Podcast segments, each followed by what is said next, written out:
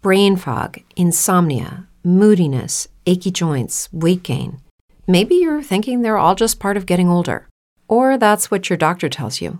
But MIDI Health understands that for women over 40, they can all be connected. Hormonal changes that happen during perimenopause and menopause are at the root of dozens of symptoms women experience, not just hot flashes. MIDI specializes in compassionate care for women in menopause. Their solutions are safe, effective, and FDA approved. Plus, they're covered by insurance. A convenient telehealth visit with a MIDI clinician can be your first step to getting personalized care. They'll tailor a treatment plan for your symptoms and health history so you can get back to feeling great. 91% of MIDI patients get relief from symptoms within just two months. When your body changes, your care should too. Book your virtual visit today at joinmidi.com. That's joinmidi.com.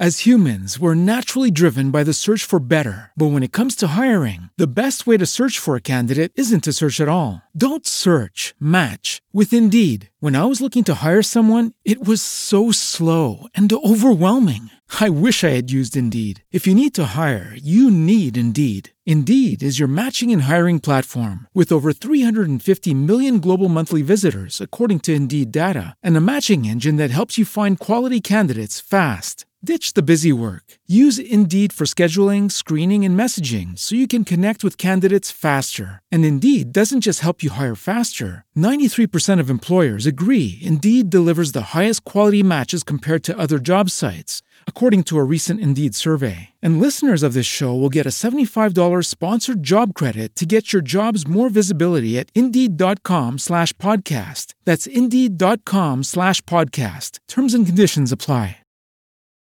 pa, para, para.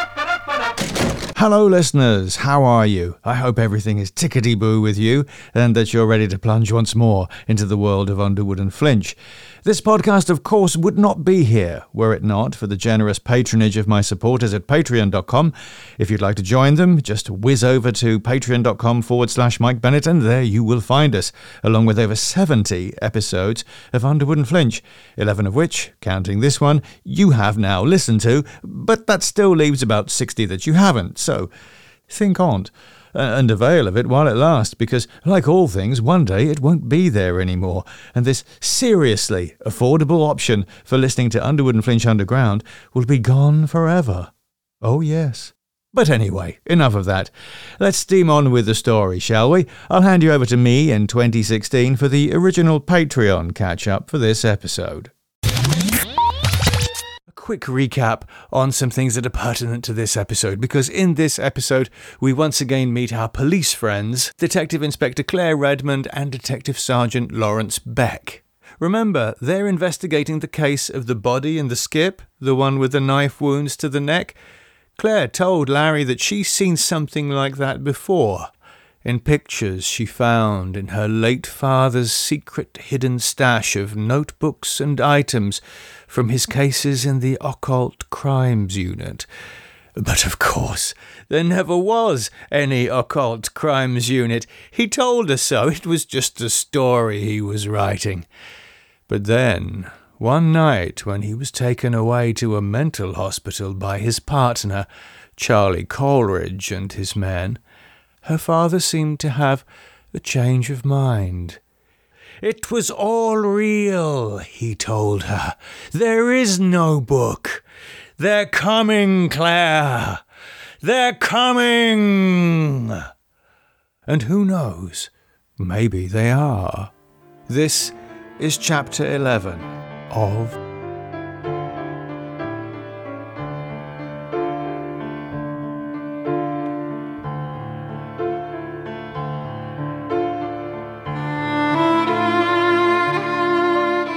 Underwood and Flinch, Season 3 Underground. Written and performed for podcast by Mike Bennett. Chapter 11. This podcast is intended for an adult audience. Listener discretion is advised. At about the same time that Damo was having his first encounter with the London Underground ticket inspector, Detectives Redmond and Beck were arriving at St. Joseph's Church, where the previous night Damo had claimed his last victim. The church was now cordoned off as a police crime scene. Redmond and Beck showed their IDs and were waved through by a uniformed officer. They were then directed to a screened off area where they could put on forensic coveralls before entering the church. Once suited up, they went up the short flight of stone steps to the church door, where crime scene officers were preparing to dust for prints. They entered and skirted another group of CSOs working around the font. Redmond recognized one of them and said, Hello, Dan. Having a wash? The CSO looked up and smiled on seeing her. Ah, all right, Inspector. No, but uh, it looks like someone else has. Really? What have you got? Blood in the font water. Splash pattern around the font and on the floor indicates the killer might have washed up before he left the scene. Well, that was thoughtful of him, at least. A series of camera flashes from the altar drew her attention to where the largest group of CSOs were gathered. Body up there, is it? Yeah, Christ, we got a right one here. Right out of the old Hammer House of Horror, it is. Looks like a proper vampire killing, even down to the holes in the neck. Do what? said Beck. Well, go and see for yourself. Dan pointed out a figure to the right of the altar. Mo Al Habab's the doc. Redmond and Beck walked up to the altar. The photographer was still taking pictures while the divisional surgeon, Mo Al Habab, and his assistants were comparing notes. Dr. Van Helsing, I presume, Redmond called to Al Habab. Al Habab looked up and raised an eyebrow. Ah, Redmond and Beck, the dynamic duo. You've obviously heard about her victim's condition. He waved them forward. Come on up. Seeing is believing. Round here to my side, please. They did as he asked, and he stepped aside to reveal the body of the priest. Now, it's important not to let your imaginations run away with you, but it certainly appears that the victim died as a result of two puncture wounds to the jugular vein. He pointed to the wounds, which were clearly visible. Redmond looked around the body. The red carpet was stained a deeper red near the wound, but the spread of the stain was small, and there were no signs of blood spatter anywhere. So, where's the blood? Al Habab shrugged. Good question. The amount of blood we've detected in the carpet falls considerably short of what the victim has lost. It's possible that the blood has drained through the flooring beneath the carpet. The team are going to explore the possibility once the body has been removed. But even if they find a quantity down there, I still would have expected a greater concentration here in the immediate vicinity of the body. Two holes like those in the jugular. Blood would have come out fast, faster than it could seep down through the floorboards. So what? Someone's removed it? asked Beck. As opposed to drank it? Al Habab's eyebrows arched. That's what you were going to say, wasn't it? Of course not, said Beck. Don't be daft, Mo. But I'll bet it's what you were thinking. You can't help but think it when you see those marks on the neck. It looks like Dracula's been feeding on him, which, I dare say, is the impression the killer wants to create. So what do you think we're dealing with? asked Redmond. A vampire fetishist? Someone who's watched a bit too much Buffy and fancies himself as one of the undead? What happens, Gov? said Beck. You do get people who claim to be vampires. They reckon they can't go out in the sun and say they have to drink human blood or else they'll get sick. Do they? asked Redmond. Where did you learn this? Well, I saw something about it on YouTube once. You know, one of those TV shows about strange and unexplained phenomena. There was this young couple in America White as a couple of pints of milk they were. And the fella, he was saying how they only went out after dark and how they'd bleed themselves a little bit every night and drink it, or else they'd get ill. And what was the conclusion? Beck shrugged. Well, it wasn't one, other than they were strange phenomena. By strange phenomena, I think we mean mentally ill, said Al Habab. Sure, no doubt, said Beck but could a considerably more mentally ill individual have sat here and literally drunk this guy's blood straight out of his neck? Al Habab shook his head. No. Even if you were looking at someone who had got a taste for blood from snacking on themselves, such an acceleration from that to this. No, they simply couldn't have stomached it. There'd be blood everywhere, and probably a pool of vomit. So, what do you think the killer did here? asked Redmond. Well, it was a pretty clean extraction, said Al Habab. My guess is he subdued the victim and used some kind of large twin cannula to drain the blood into a container, or containers, which he then took away with him when he left the scene. Like a takeaway, said Beck, assuming he was actually going to drink it. But maybe he wants it for something else. Like what? asked Redmond. Maybe a black magic ritual, something like that. Makes a lot more sense than drinking it, doesn't it? It's certainly saner, said Al Habab if murdering people for the purposes of black magic can be called sane. Okay, said Redmond. If we assume black magic is the motive, then why do it here? And why go to all the bother of this extremely fussy method of murder? Why not just kidnap the guy and kill him somewhere private as part of the actual ritual? Isn't that the norm with human sacrifice? It'd certainly be a damn sight easier. You'd collect all of the blood, and you'd have plenty of time to dispose of the body afterwards. Well, I'm no expert on black magic, Gov, said Beck, but maybe not all cults like their eggs done the same way, you know what I mean? Maybe the person, or persons, who did this like the symbolism of it all. I mean, killing a man of God in the house of God, that's got to be some pretty powerful juju, hasn't it? But that still doesn't explain the method of murder, said Redmond. This twin cannula device, uh, I can't imagine something like that actually exists, does it, Mo? Al Habab shook his head. No, and these puncture wounds, they are too large for medical cannula. He must have created some device himself, but I cannot imagine what. So again, why? Why not just cut the victim's wrist over a bowl or something? The wine chalice would surely be a nice symbolic gesture. Redmond knelt down beside the body.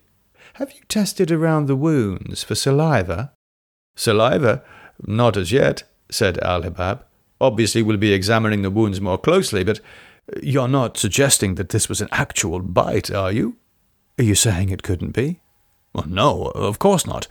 But what animal has a bite like this? Certainly no urban animal in London. Redmond held up a hand and asked Al Habab for his pen. He passed it to her, and she held it lengthways close to the twin wounds. Using her finger and thumb, she marked the distance between the punctures on the pen. Then she stood up, opened her mouth, and held the pen across her teeth. The width she had measured on the pen approximately matched her own bite between the canine teeth. Pretty precise distance between the holes, isn't it?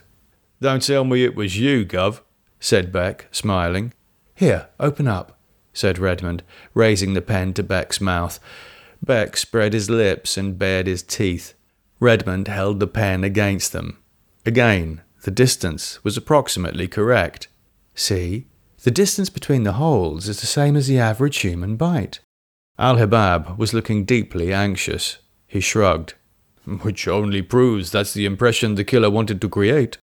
Yes, said Redmond, but to me it suggests something else something that can't be confirmed till you examine the wounds more closely. But I think when you do, you'll find that these wounds were made by teeth, and there will be saliva around the wound. With a little laugh, Al Habab said, Human or bat?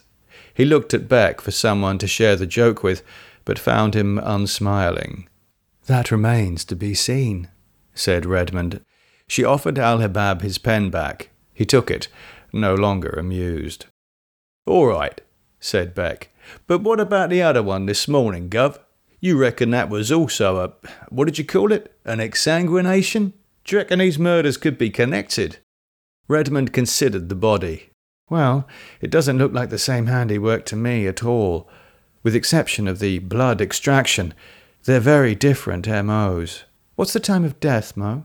My guess is it happened last night between nine and twelve said Al Habab. We'll know for sure once we've done some tests, but what's this about the other body? I heard about it earlier. Found in a skip, is that right? Redmond nodded. Yes, knife wounds to the neck and torso, same side of the neck as this one, and exactly the same place. And drained of blood? Too soon to say for sure, but it looks that way. Bob Jeffries is the man to talk to. He's taking care of the body. And you don't think there's a connection? asked Al Habab. A connection? Very possibly. But the same killer? No, I don't. She turned to Beck. Do you, Larry? Beck shook his head thoughtfully. Nah, I agree with you, Mum. You suggested earlier with that one in the skip that the killer was trying to hide something by hacking at the neck. Yet with this one, we've got a very carefully constructed impression of a vampire bite, almost the exact opposite of the one in the skip. Exactly, Redmond nodded. They're just too different, one concealing, one revealing. At that moment, Redmond's phone rang. She took it out and checked the caller display, which announced Coleridge, mobile. She took the call. Hello, sir? She met Beck's eyes, saw the question there, and nodded. She turned away and walked a few paces. Yes, that's right. So you're here now? Of course, right away. She hung up and turned to Beck. Coleridge is outside. He wants to see us. Coleridge, said Al Habab. Right, well, we'd better get back to work. Good luck, you two. He turned and announced the news to the others. All right, everyone, look busy. The brass has arrived. Redmond and Beck left Al Habab and went outside to where Detective Chief Superintendent Coleridge, her boss and her late father's partner, stood at the bottom of the steps talking to a man she'd never seen before. Claire always felt uncomfortable in Coleridge's presence, regardless of how their height was now approximately the same. She always felt as if she were viewing him from the height she had been on the night Coleridge and his men had taken her father away. On seeing them exit the church, Coleridge broke off his conversation and turned their way, his white hair glowing in the bright morning sun. Redmond, Beck, good morning to you both. This is DCI Valentine from Falconbridge CID. Falconbridge? thought Redmond. She'd heard of the place, but had never met an officer stationed there. What was he doing here? This wasn't his jurisdiction. He was tall, maybe six two. She guessed he was in his early forties. He smiled at her, the kind of easy smile that came from an unassailable level of self confidence. She distrusted him immediately. He held out his hand to her and said, Pleased to meet you, Inspector. I understand you've been having a rather busy morning. Redmond took his hand and shook it. His grip was warm, friendly, his skin soft.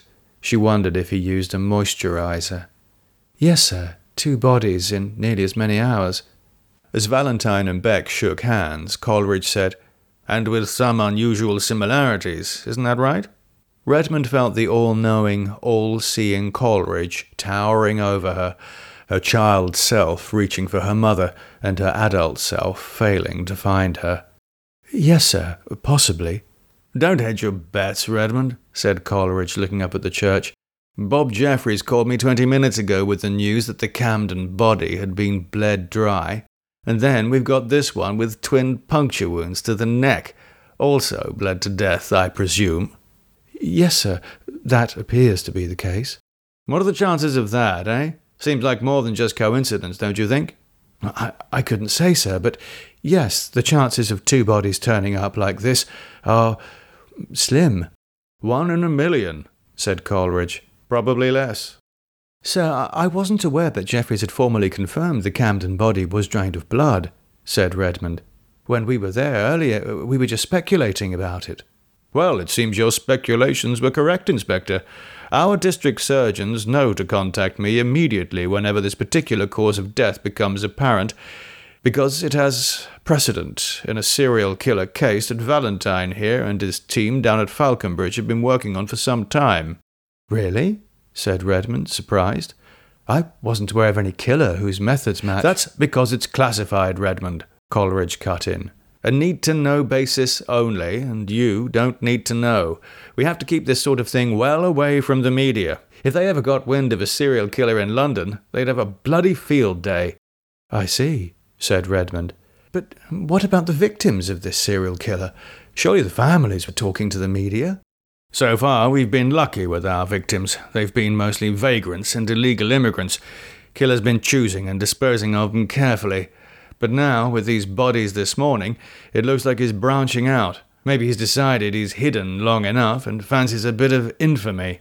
Well, if it's media attention he wants, looks like he's going to get it said Beck, nodding down the street to where the first TV outside broadcast van was just arriving. Yes, said Coleridge. Inevitable, unfortunately. Anyway, Redmond, I want you to pass on everything you've gleaned this morning to Valentine here. He and his team will be taking over both this morning's cases with immediate effect. Redmond was stunned. Taking over both, sir? But we don't know that we're dealing with a single perpetrator. You may not, Inspector, said Coleridge, but I see sufficient evidence to suspect that we are. Redmond wanted to point out that Coleridge hadn't even been inside the church yet, but she held her tongue. Valentine spoke then. Uh, DCS Coleridge is right, Inspector. We've been investigating this guy for, well, as he said, a long time. But these bodies of yours do bear hallmarks that we've seen before. Not just the method of killing, but other things too. I'm not at liberty to say what they are, but I can say that at Falconbridge there's an incident room notice board covered with this guy's handiwork, and what we see on that board every day, we're seeing here too. I. I had no idea. But Redmond looked back to the church, remembering how different the murders were, and unable to marry what Coleridge and Valentine was saying with what she had seen. She said to Coleridge, Sir, respectfully, I don't think these murders were committed by the same perpetrator. I see. Well, that's something you can fill DCI Valentine in on, isn't it? Uh, but, sir. Are you questioning my orders, Inspector? No, sir. It's just. I have strong feelings about these murders. Well, that's good to know. I always respect an officer's instincts, and I look forward to reading about yours in your report. Leave nothing out, Redmond, including your strong feelings. But now you can share them and everything else that you've seen and done this morning with Valentine here. Okay? Redmond could feel heat blooming in her cheeks as she replied, Yes, sir. Good. I'll expect your report on my desk by this evening. Coleridge turned to Beck. Beck, you stay here. Valentine's DS won't be here for a while, so I need you to interview the chap who found the body. Yes, sir, said Beck. Where is he? I'll take you to Butler. He's managing the scene till Falconbridge take over. Right you are, sir. Coleridge nodded. Right, now I'm going to suit up and go into the church and see this body for myself. Valentine, I'll see you in there shortly. Beck, come with me. They went, leaving Redmond and Valentine looking after them in an uncomfortable silence. Valentine broke it. In a conciliatory tone, he said, Sorry, Inspector. Redmond was annoyed, but not with Valentine. No need to apologize, sir. We're all just doing our jobs. Catching the killers is what matters. I'll help you in any way I can, of course. Thank you. A lot of coppers might have been a dick about having two fresh cases taken off them in one day, but you're clearly not like that. Not a dick. Thank you, sir. Uh, was there anything else? Only for you to fill me in on everything you and your partner did at both scenes and any steps you may have taken consequently. Claire gave him a brief, matter of fact outline of their actions that morning. Her assessment was professional and objective. She concluded by saying she was in no doubt that they were dealing with two separate killers. Okay, Inspector, said Valentine. You've told me the facts, but now I'd like to hear what your gut tells you. I'm keen to hear about those strong feelings you mentioned. He took out a roll of mints and offered her one. Redmond felt strangely disarmed by the gesture. She smiled and took one of the proffered sweets. As she did so, she noticed a ring on the third finger of his hand. Married? No, it was his right hand. She wondered if he had a thing for jewellery, and her eyes flashed to his earlobes for signs of piercings. None. Good. She didn't like men who wore jewellery. The thought surprised her. Was she checking him out? As if in unconscious answer to the question, her eyes flashed to his left hand. No ring. Inspector, said Valentine. Sorry, sir, I was just trying to get my thoughts in order. She popped her mint into her mouth. Sergeant Beck and I have only talked briefly about the possibility that we may be dealing with more than one killer, and I personally wonder if we are dealing with more than one, that they may be working together. Valentine nodded. Okay, good. Any ideas to what end? Perhaps as part of a cult? Black magic? Satanism? That kind of thing? A cult? Valentine mused. Interesting. Have you seen any other evidence to support that idea? Daubing or writing? Any desecration of the church? Uh, no, sir. No, it's only conjecture. Anything else? Uh, no, sir. Really? He smiled. You sure you don't think this might be the work of an actual vampire? Redmond was taken aback by the remark. You are joking, sir. of course, Valentine chuckled. But it's certainly what this killer wants us to believe, isn't it? Relieved, Redmond managed to smile. Yes, yes, absolutely. Well, thank you for your help, Inspector. He took out his wallet and drew out his card. He offered it to her, and Redmond's eye was again drawn to his ring. If anything else should come to mind, give me a call. You've got my office and mobile on the card, and if you and your sergeant can get those reports done by the end of the day, I'd be grateful. Again, he twitched the card between his fingers. My email's on the card. She took the card. It was smooth, expensive, and announced him as Detective Chief Inspector Guy Valentine. Of course, sir. She gave him a thin smile. It's not like I've got anything else to do today. Valentine recognized the barb, but said nothing. He smiled. Thanks, I appreciate it. Right then, I'd better get the old bunny suit on and have a look at the scene for myself, eh? It was good to meet you, Inspector. With that, he turned and headed for the changing area. Redmond watched him go. She'd thrown him the black magic angle to deflect his question about her feelings on the case, and thankfully he seemed to have accepted it. She cursed herself for a fool for ever having let slip that her interest in these murders might be more than just professional. Because it was more than just professional. Every instinct she had told her that the bodies she'd seen that morning were victims of the kinds of creatures she'd read about in her father's notebooks vampires. Despite what Coleridge and the doctors had said about her father's sanity, she could never doubt what she had seen with her own eyes in those boxes of his. These monsters existed. Her father had fought them, and that meant Coleridge had fought them too. They had both been in the occult crimes unit. It wasn't a figment of a madman's fevered imaginings, but a very real, very secret department within the police force. And now, here was Coleridge with this man, Valentine. Valentine, who's been working on a serial killer case for years, one so highly classified that not even the CID outside of Falconbridge knew about it. Crimes where the killer is exsanguinating his victims and which bear resemblance to not one, but both of the cases this morning. She felt slightly giddy, her heart beating fast, as thoughts that had been gathering like dark clouds in her mind all morning now began to merge. At this point, a shout broke in upon her thoughts. Hey, Redmond! Claire turned. Among the faces of civilians standing along the yellow tape marking the boundary of the police cordon, she saw a man waving a hand to catch her attention. Her skin crawled on recognizing Ronnie Bishop. Bishop called himself a journalist, omitting the vital descriptive adjective gutter. The man was a parasite. He'd worked for all the red tops over the years, but his fondness for the bottle and his editor's fondness for deadlines didn't mix. Bishop had never stayed at any desk long enough to mould the seat cushion to the shape of his backside. These days he worked as a freelancer, digging into any business that wasn't his and selling it, along with pictures whenever possible, to any rag that would take it. Two bodies in one morning, Claire? Bishop called. Sounds like you got a maniac on your hands. Care to comment? Redmond had a comment for him, but swearing at hacks in front of civilians was never advisable. She turned and headed for the changing area.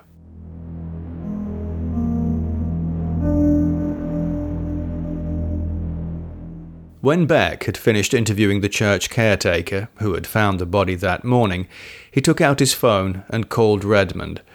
She had been on his mind through much of the interview he'd just done.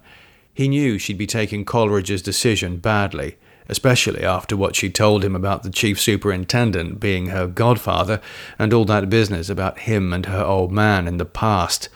He was half afraid that she might have gone after Coleridge and tried to pull some kind of goddaughter strings with him to try to get them back on the case. Not that she ever would, of course. Claire was cool, and she was way too smart to think that kind of crap would curry any favour with Coleridge. But she'd be angry all the same, It was clear to him that she thought that the murders this morning were exactly the kind of thing that her old man had once supposedly been assigned to, and maybe she even half believed that a real vampire might be behind one or both of the murders. He had to talk to her, if only to let her blow off some steam and reduce the risks of her taking that anger and wacko theory to Coleridge.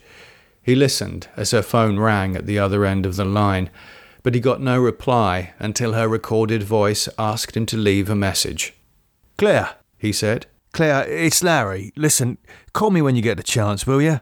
I know you're probably pissed off with Coleridge, but you got to remember, he wouldn't have handed those cases over to Falconbridge if both him and them didn't both reckon it was the same serial killer behind these vampire murders.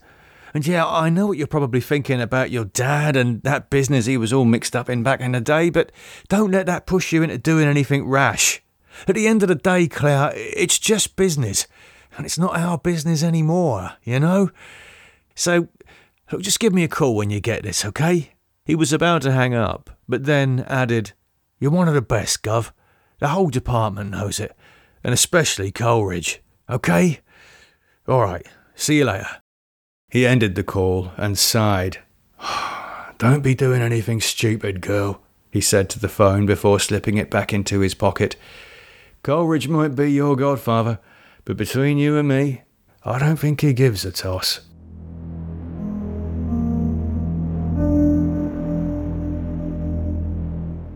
A few hours later, Ronnie Bishop sat in a McDonald's around the corner from St. Joseph's Church, eating an egg McMuffin and listening to his dictaphone recording of Coleridge's initial press statement. Coleridge had only given the basic facts two bodies, suspected homicides, no reason to assume a connection, anyone with information, contact the police, etc.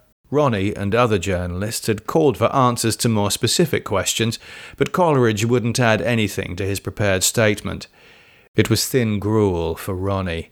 All reporters wanted an angle, a bit of salt and pepper to enliven the bare details, but as a freelancer whose ability to pay the rent depended on him getting his words into print, Ronnie absolutely had to have one. He tried to scrounge up some insight on the priest by asking around in the church's neighbouring shops. It was perhaps a sign of the times that none of the shopkeepers even knew the dead man's name. That, at least, was one angle.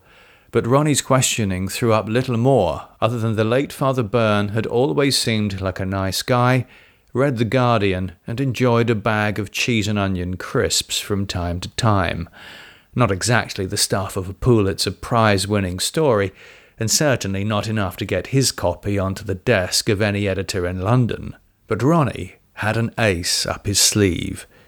It was the one thing that had made him employable to newspapers even when his reputation was sullied by what he liked to refer to as his social life, but what everyone else referred to as his drinking problem.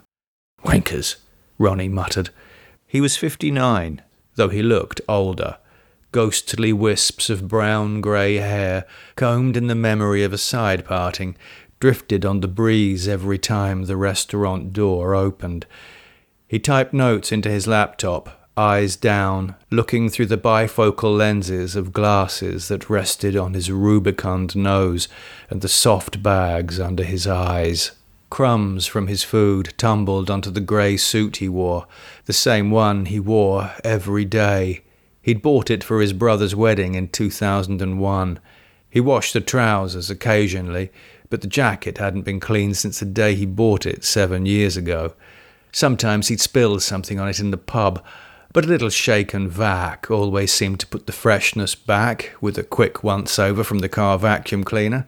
He pushed the last of the egg McMuffin into his mouth and wiped his fingers on a napkin. All of 'em, right bunch of wankers. Loser, she calls me, he muttered, thinking of the last editor that had fired him. Well, we'll see who's the bigger loser, shall we, twat face?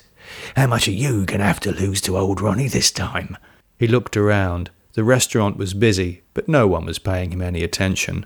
He reached under the table and unfastened his belt and top trouser button, Then, shifting sideways in his seat, he slipped two fingers into a small pocket he'd sewn into the inside lining of his trousers on the back of the original pocket. From there, he pulled a little black address book. This was the ace up Ronnie's sleeve, though of course its actual location was far more secure than anything so flimsy as a sleeve. Ronnie's little black book couldn't have had a more guaranteed tamper free existence if it had been in Fort Knox. In it, he had the phone numbers, voicemail PIN numbers, and phone ID numbers of hundreds of celebrities, socialites, government and public officials, and high ranking police officers.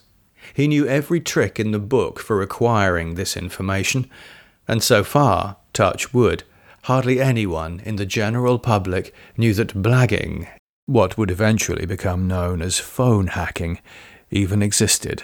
Ronnie opened the little book with reverent fingers. These days, most of his colleagues in the profession were using fancy gizmos on their mobile phones to organize their information, but Ronnie didn't trust the security of that technology. Now he traced his fingers down the tabbed pages of the book and opened it at the letter R. There he scanned the names and numbers scrawled in his spider like script till he found what he was looking for Redmond, Clare, CID. Then he took out his own phone, another relic from 2001, and dialed the number written beside Redmond's actual telephone number. After a moment, an automated voice told him he had one message. After announcing message one, the voice of Detective Sergeant Lawrence Beck spoke to him, saying, Claire, Claire, it's Larry. Listen. And Ronnie did listen, typing up the message on the laptop as he went. Once he'd finished, he replayed the message again to check the details, then hung up. He couldn't believe his luck. Not only did he have a suspected serial killer connection, but they were even calling him the vampire. Or at least they were, as far as Ronnie's source was concerned. He grinned as he read through the notes again. Thank you very much, Inspector Redmond, he said with a chuckle. Looks like you just got old Ronnie onto the front page of tonight's paper. He finished his coffee, fastened his trousers, and hurried off to the Lamb and Flag to write his story, and maybe he'd celebrate his scoop with a G&T or two.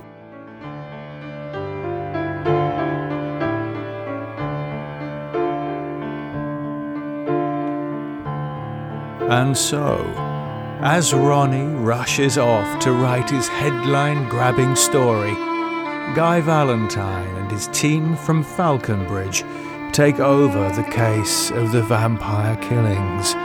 Are these new victims just another couple of bodies in an ongoing, highly classified serial killer investigation?